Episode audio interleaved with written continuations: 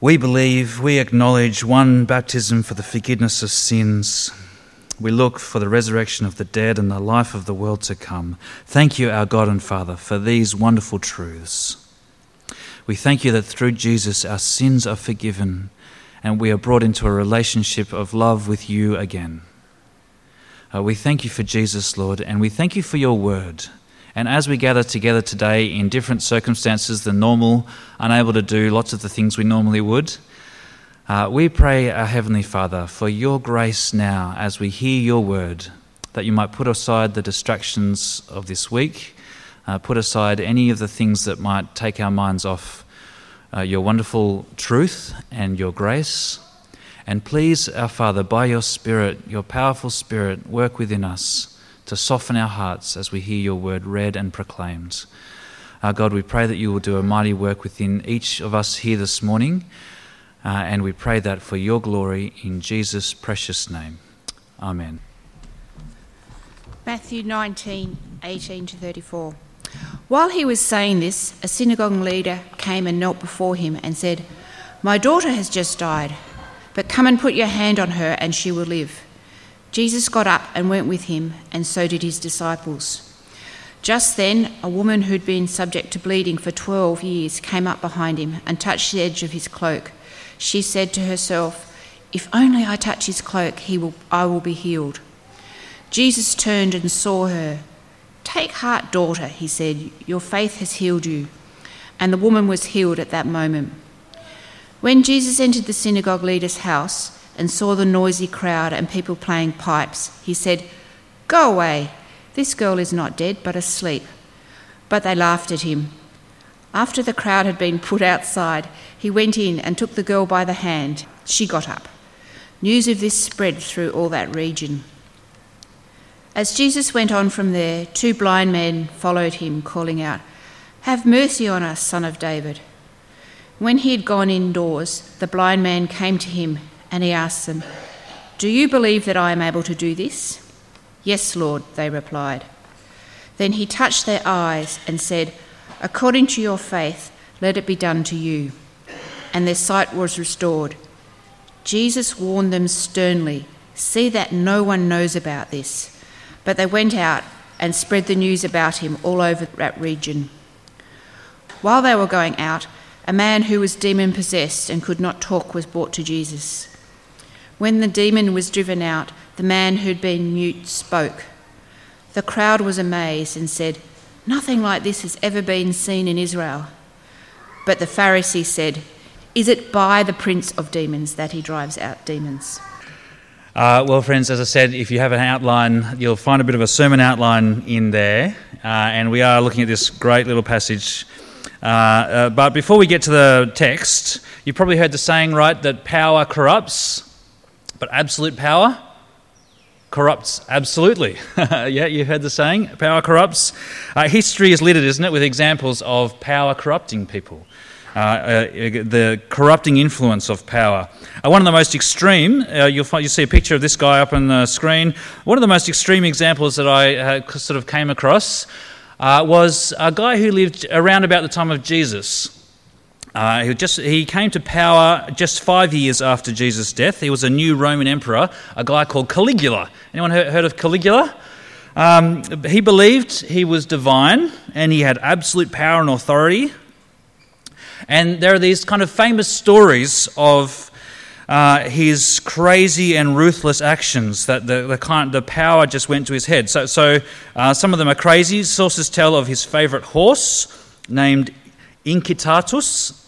Uh, he loved his horse so much that he attempted to instate it as one of his priests and consuls. So here's a picture of um, Caligula and his horse. Uh, but there's more sinister stories about this guy. Uh, once at the Circus Maximus, they ran out of criminals to take part down below. Uh, and but the next event, because they'd all died, right? So, but the next event was the lions, and it was Caligula's favourite event.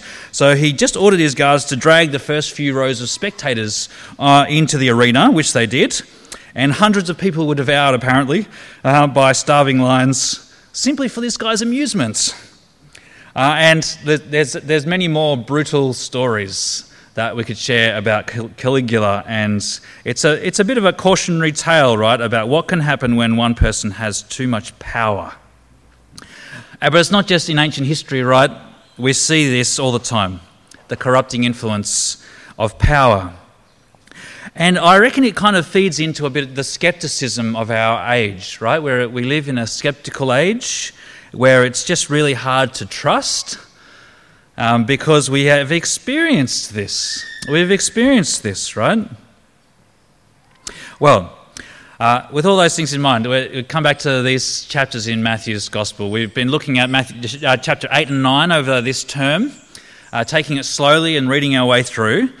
Uh, and they, they are all about the stunning authority and power of Jesus. Right? I hope you've picked that up along the way through. It really is the dominant theme of these chapters. Again and again, we see this stunning authority and power. And what we're going to see this morning, friends, as we reflect briefly on this passage that Corin read out for us, what we're going to see is stunningly, wonderfully, that in Jesus we have one who is who has all authority, but also at the same time is the one that you can completely, wonderfully trust. You can put your faith in. You can come to in your need and be utterly confident that no matter what circumstances you face, He is both powerful and good. So that's what we're thinking about today. Well, there's, there's three scenes in this passage. And if you have Bibles uh, open, maybe you can see them. As I said, it'll come up on the screen as well as we look through. There's these three scenes uh, two daughters, uh, then two blind men, and then two responses at the end.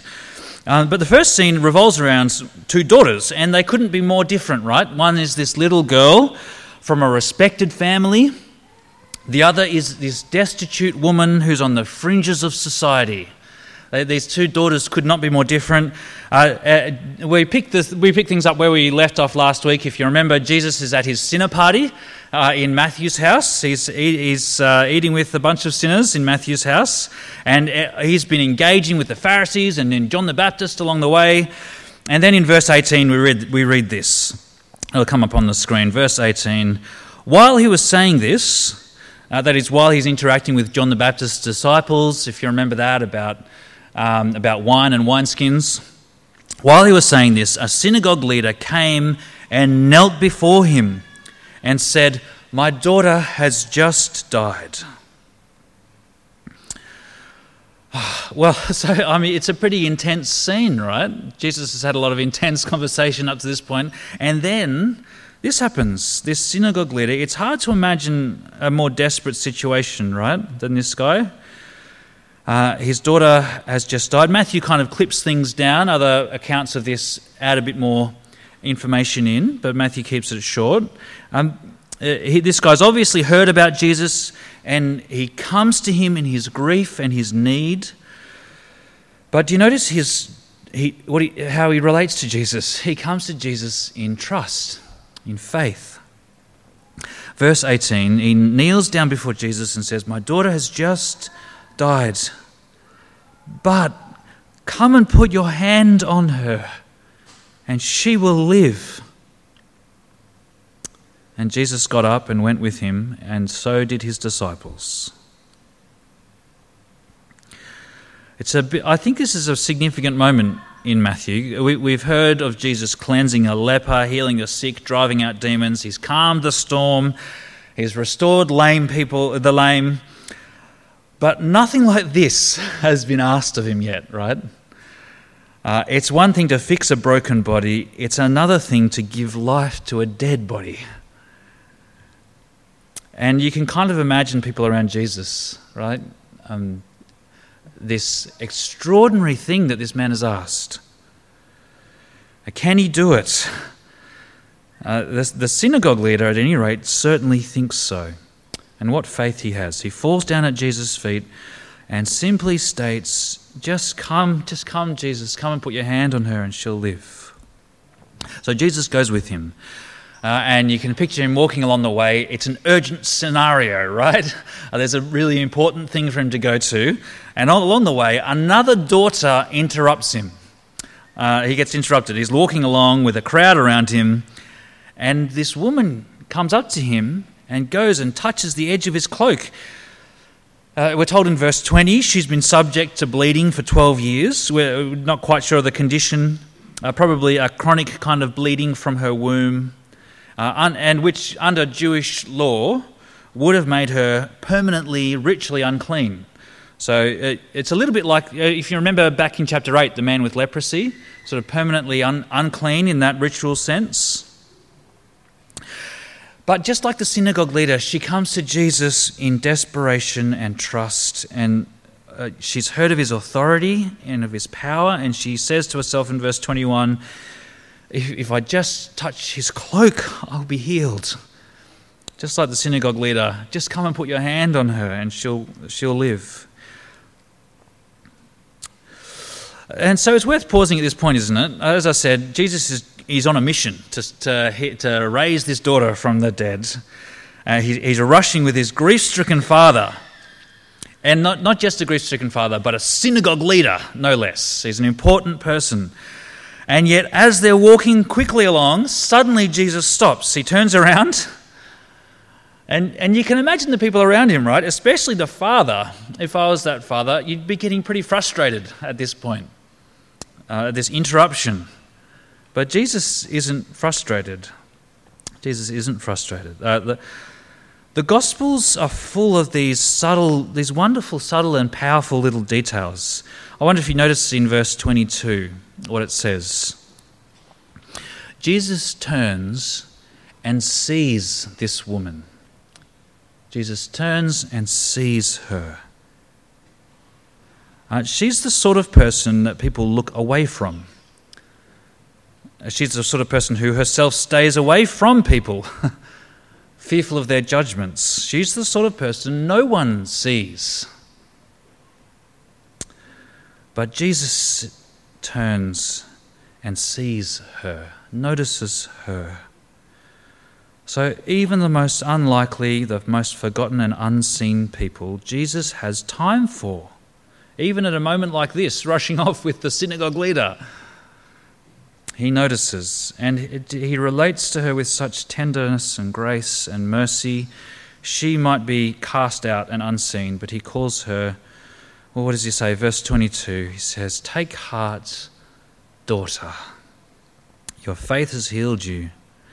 And at that moment, uh, the woman was healed at that moment.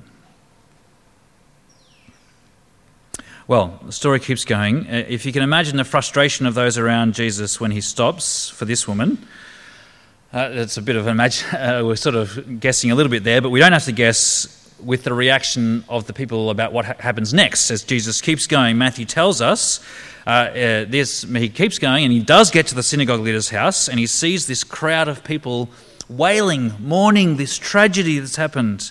And then he says in verse 24 this absolutely offensive and ridiculous thing in verse 24. Insensitive, even, right? Go away. Go away. Can you imagine saying that in that situation? And then he says, The girl is not dead, but asleep. The girl is not dead, but asleep. He doesn't mean that she's, she hasn't really died, and she's actually just sleeping. He's making a much deeper point about, for him, even death is but sleep. But it, and it would be a ridiculous thing to say, right? It would be an offensive thing to say if it was anyone else saying it. And the crowd around this house, they know this. They know it. Uh, and they laugh at him.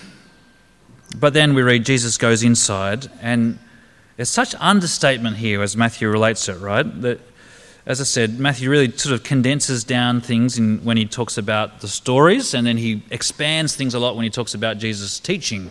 That's one of the features of Matthew's gospel. So he just says really simply here in verse 25 he, he went in and took the girl by the hand, and she got up. As simple as that. Jesus just goes in, takes her by the hand, lifts her up out of death. And I guess unsurprisingly, verse 26, news of this spread through all that region. Okay, so there's two daughters. Uh, but there's another scene.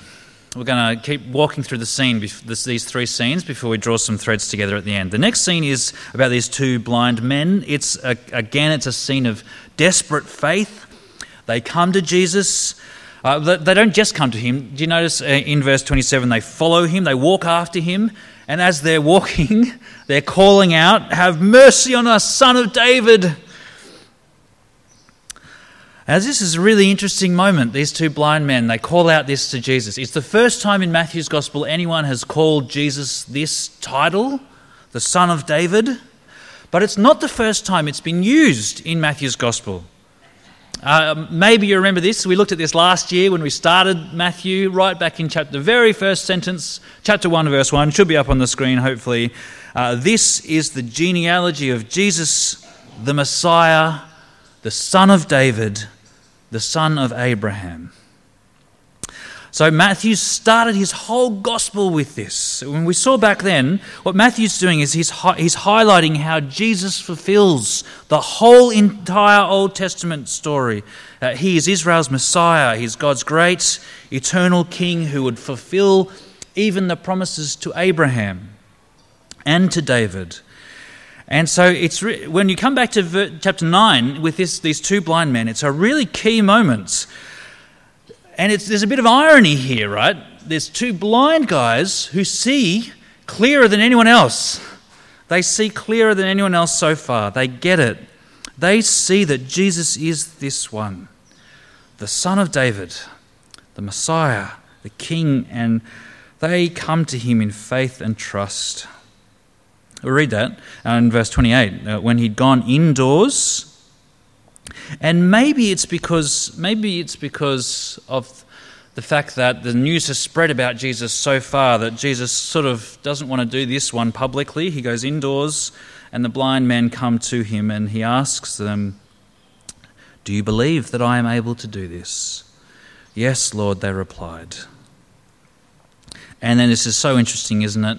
Uh, Jesus doesn't keep his distance. He, he can just heal with a word, right? But you see what he does. He reaches out his hand and touches their eyes. He doesn't keep his distance. He, he reaches out and he says, According to your faith, let it be done to you. And their sight was restored. Uh, that, that little phrase, according to your faith, it just means because you have faith. Because you've come to me in this humble, dependent trust, it, it doesn't mean depending on how strong your faith is. So, uh, according to you, if you have 50% faith, I'll do one eye. Um, and if you really, really, really believe, then I'll do two. That's not what Jesus is saying. He's just saying, because you've come to me in faith, in trust, let it be done to you. Well, it goes on, and there's this, uh, the end of this scene uh, with these two blind men. It seems to sour a little bit. Do you notice that as we read through? Jesus warns them sternly in verse 30 see that no one knows about this. Uh, Jesus does this uh, quite often in the Gospels. He, he, doesn't, he doesn't want people getting the wrong idea. So these, these two blind men, they see clearly, they see that Jesus is the Messiah, the Son of David. But Jesus doesn't want people getting the wrong idea about what it means for him to be the Messiah, the Son of David. He doesn't want people getting distracted by these miracles and not seeing the main thing that he's come to do in saving people from their sin at the cross. We've seen that all through Matthew's gospel. So he doesn't want to get sidetracked from that mission by uh, kind of growing this reputation as a miraculous healer along the way or by misguided people, uh, about, uh, people misguided thinking about what he was really here for. So he, uh, you see this again and again in the Gospels. He urges people, he warns them, he warns these two sternly. He really doesn't want them to do this, not to tell others about these miracles. And I think there's probably a bit of irony here in verse 31 again. Um, uh, these guys, when they, when they were blind, they saw who Jesus is. But now they can see with their eyes. It's like there's a, there's a different blindness they have. They, they can't see what it means for Jesus to be the Messiah. And so the first thing they do is disobey him. Uh, they go out and spread the news about him in verse 31 all over the region. Uh, so they, they, they had a faith that led them to Jesus uh, for healing, but they, they didn't stay to learn obedience from him. Um, so there's, there's lots in there, but there's one more scene I want to uh, focus on at the end there. One more demonstration of Jesus' incredible authority and power.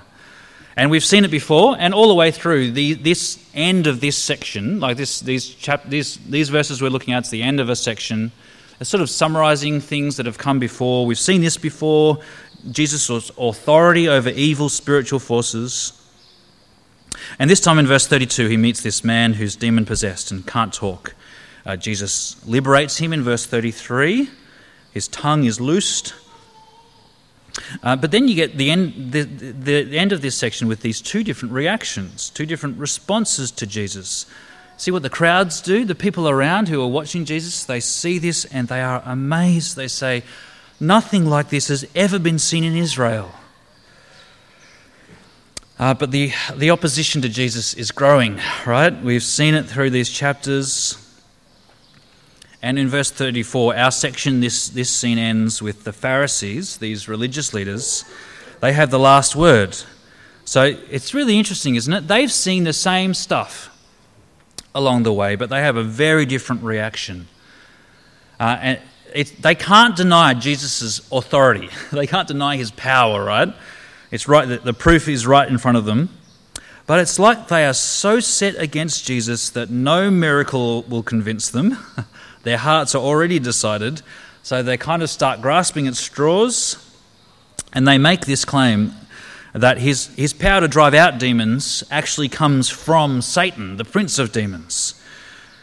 Um, that Jesus' destroying of Satan's work is actually empowered by Satan himself. It doesn't make sense, and we'll come back to it in a few chapters actually. Jesus responds properly to this. Um, but it doesn't make sense. But I think for these guys, the Pharisees, the alternative, faced with the reality of these miracles, the alternative that Jesus really is God's Messiah, that is actually more troubling to them and something that they cannot and will not accept. So, in their hardness towards Jesus, well, they're more blind, aren't they? They're more blind than the blind men were.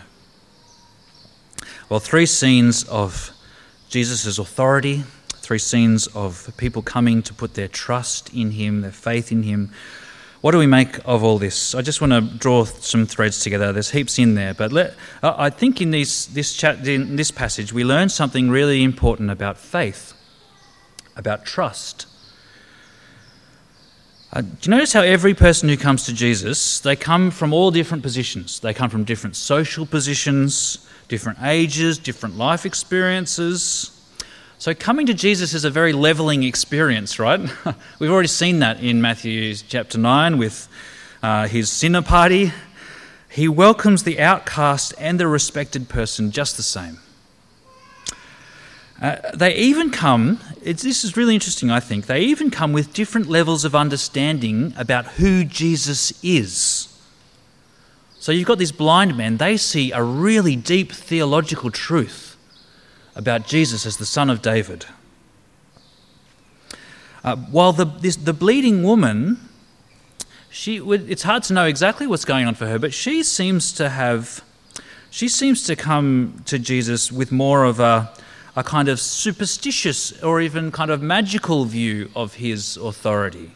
If she'll just sort of grab his magic cloak, she'll be healed. Uh, but wherever they're coming from, and whatever damage they have or muddled thinking that they might bring, the common thing about all of these people is that they come to Jesus. They come to Him in their need trusting that He can help them, trusting in Him. And that's biblical faith. Faith is not a work we achieve, it's not a feeling we muster up. It's not a random quality that some people have and some people don't.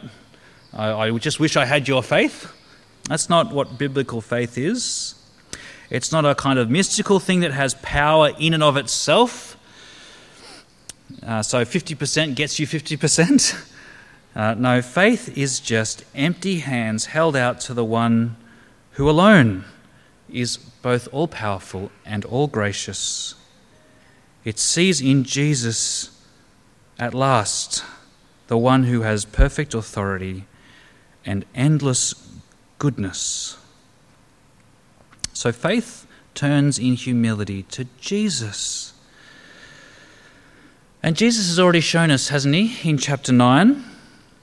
He's shown us our greatest need, the deepest need all of us have our need for forgiveness of sin, for a restored relationship with God. Uh, so these healings that we have recorded for us, they show us wonderful truths about Jesus' authority and his goodness.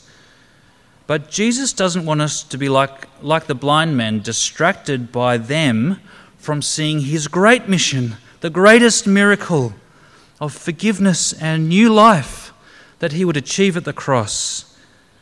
So faith recognizes that need within yourself. It sees in Jesus the one who is both powerful and willing, more than willing, to meet that need, and it turns to him with empty and pleading hands. And the moment that you do that, the moment you do that, you find that Jesus has turned to you and sees you and reaches out to you and calls you daughter, son. So, the key thing about faith isn't actually our faith itself, but it's the one our faith is in, the one whom we trust. And that's where I want to finish by focusing our attention not actually on ourselves, but on Him. Uh, Jesus goes on from here, and uh, there's another block of teaching in chapter 10, which we'll get to early next term. Then at the start of chapter 11, there's another really important moments where John the Baptist, who's in prison, he sends his disciples again to Jesus, and they ask him this in um, chapter 11. They say, Are you the one who is to come? Or should we expect someone else? So they're, saying, they're asking Jesus who he is. Is he the one that they're waiting for? And Jesus replies in 11, verse 4 Go back and report to John what you see and hear, what you hear and see. The blind receive sight, the lame walk, those who have leprosy are cleansed, the deaf hear, the dead are raised, and the good news is proclaimed to the poor. So that should all sound really familiar to us. That's exactly what Jesus has been intentionally doing in these last couple of chapters, what Matthew has intentionally recorded for us to see. Uh, uh what Jesus is doing here, as he says, as he responds to John's disciples, is he's combining a couple of prophecies from the book of Isaiah, which we're also making our way through. Uh, Isaiah looked ahead to the day when God would come and renew all things, and ho- hopefully you remember this from chapter 35, which we looked at not long ago. Isaiah looks forward to this day and says, Then will the eyes of the blind be opened, and the ears of the deaf unstopped. Then will the lame leap like a deer, and the mute tongue shout for joy. Or later in Isaiah chapter 61, he writes, The Spirit of the Sovereign Lord is on me because the Lord has anointed me to proclaim good news to the poor. So, as we wrap up these couple of chapters, why has Jesus been performing these miracles? There's many reasons, right? There's many reasons. Why has Matthew recorded them for us here? I think at the heart of it is this to show that he was, in fact, the one who was to come, the one God's people were longing for, the one who would bring fulfillment to God's wonderful plan of salvation, his plan to forgive and renew and restore. So I think as we kind of wrap up this little series, the end result of these chapters is that our hearts would be lifted to see Jesus more clearly.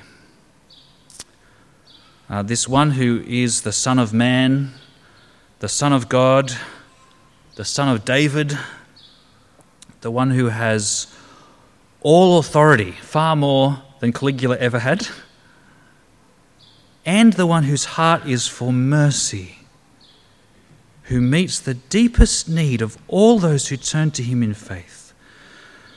So, friends, if there's anything you go away from today, go away with this. You can trust him. You can trust him. You can trust him with your sin that he deals with at the cross. You can trust him with your fears and your doubts. You can trust him with your hopes and dreams. You can trust him through lockdowns and face masks. You can trust him through pain and sorrow and through joy and gladness. You can trust him through sickness. You can even trust him through death because he is the one with absolute authority and at the same time wonderful and life giving goodness. So let's pray now that God will help us to, to trust and turn to him. Let's pray. Our God, we thank you for these glimpses today of the authority of Jesus and of the goodness of Jesus. And our Father, we pray that, like these people we see in these accounts, that we would come to Him trusting in Him. Please give us that gift of faith. Uh, perhaps for the first time, uh, but for all of us, uh, an ongoing trust that carries us through our whole lives. Uh, Lord, we pray for those who may be anxious, uh, for those who may be sick, uh, for those who may be afraid. We pray for your grace and help to turn to Jesus and to find in him the one that we can rest completely in. Thank you that you have met our deepest need.